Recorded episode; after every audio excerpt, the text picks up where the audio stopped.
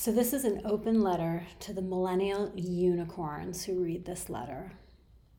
Hey, number one, I love you. Number two, I'm so happy you made your dream come true. I love that we have that in common. Number three, I recognize that the media industry you inherited is not the one I stepped into. Yeah, it kind of fucking sucks. You came to New York to work at a magazine, but now you work at fill in the blank. You may feel like your dream is dead, that you did all the right things, but pfft, the industry kind of evaporated, or at least it shrank. It shifted. It changed. Number four, you may have already made peace with the cool job that you do have. Because you do have a cool job. It's just not the job you thought you would have. It's not the job you salivated over when you were a kid. But hell, you have great friends, a great community. You love to cook, have interesting adventures. Maybe you catalog it on TikTok or Instagram. Does this sound familiar?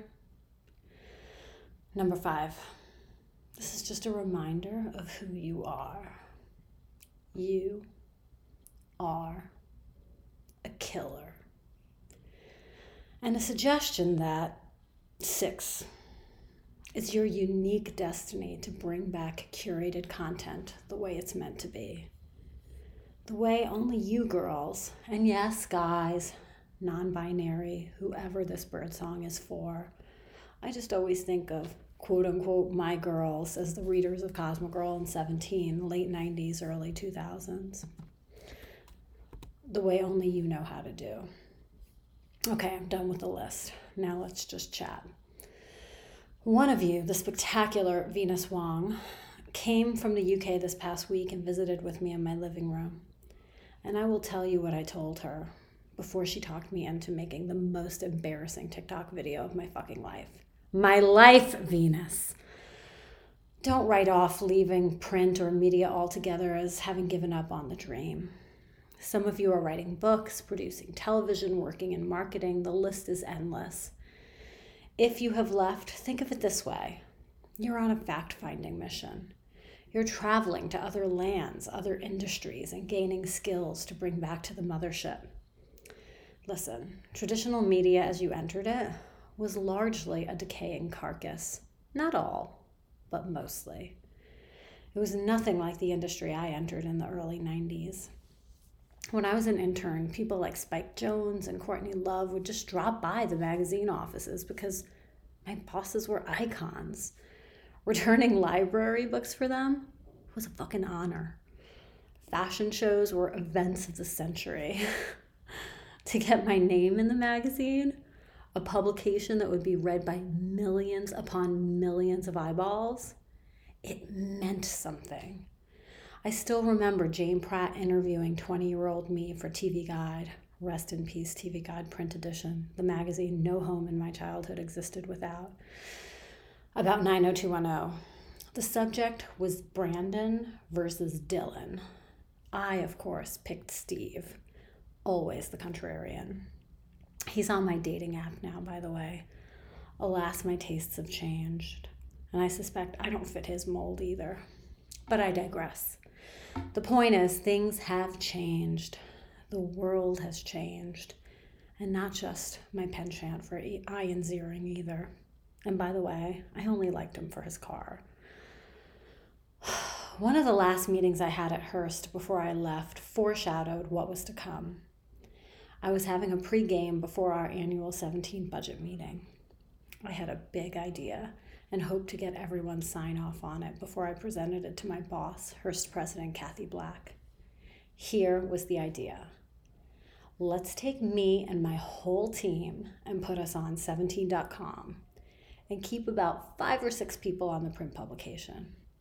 Back then, UK print editions of our magazines did a great job with just a handful of people per title.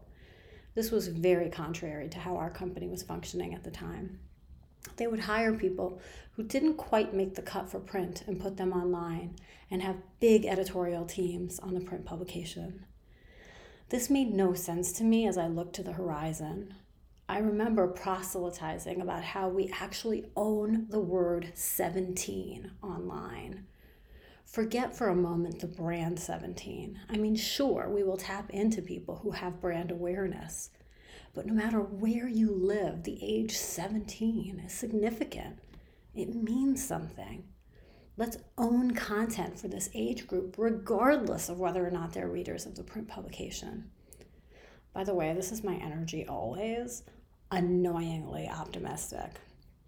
I still remember the guy's face. I won't name him because he is truly a special, sweet, and lovely guy. But like many of the men in suits at the company, changing the world wasn't on his radar. Getting a reasonable budget approved is what he was going for. It's probably a part of why the print industry fell so far behind. It's not a criticism, it's just how innovation happens. Their lack of vision replaced editors with influencers and democratized content. And here we are. Right now, and you know this better than me, the content we view is largely on social media, made by ordinary people, some extraordinarily extraordinary, most mostly not. This is happening on platforms created by men, conditioned by algorithms, a random girl can decide to jump into the Hudson River, and the yuck factor of that will make her a social media star being interviewed by outlets across the nation. This is what average everyday people are watching. Don't get me wrong, there are many wonderful aspects of social media. What an incredible way to organize. Black Lives Matter is an excellent example of that. But do we want algorithms setting the future of content? Do we want to wait for the old men in suits at traditional media companies to finally figure it out? Or see what the young men in sweats come up with next, fingers crossed? Listen, there is a place for their quantitative thinking, an important place. But what's missing in content today is the heart, the qualitative. And that's you, my sister. I believe this is your time. And maybe that's the only reason I came back to just sound the alarm, a battle cry by a voice from your past, a voice you listened to when you were just a kid in your room with big dreams of taking the media world by storm. I have spent almost a month on TikTok, a few years on Instagram, and it has lulled me into a trance. Has it done the same for you? Scrolling short form video after short form video, it feels like I'm in the waiting room of my life, or like I'm eating pirate's booty for every meal. Can you tell I have kids? We need the full meal again. Let's wake up, my sister. I will help you organize. I will say it again. This is your time. Respond to this email if you're interested, and we will put together a meeting of the minds in real life and Zoom for those who are not yet in New York. Let's just dream and discuss. Create a real life Pinterest board. Rather than living in the past, don't get me wrong, I'm a beneficiary of nostalgia. But 90s fashion shouldn't be back yet. It just shouldn't. Think you can create the future. I don't necessarily think it's print, but let's see what it is. Happy to lend my living room as your war den, because it is time to shake things up. And you know, I'm here for you 24 7, as always, at Atoosa, at atoosa.com.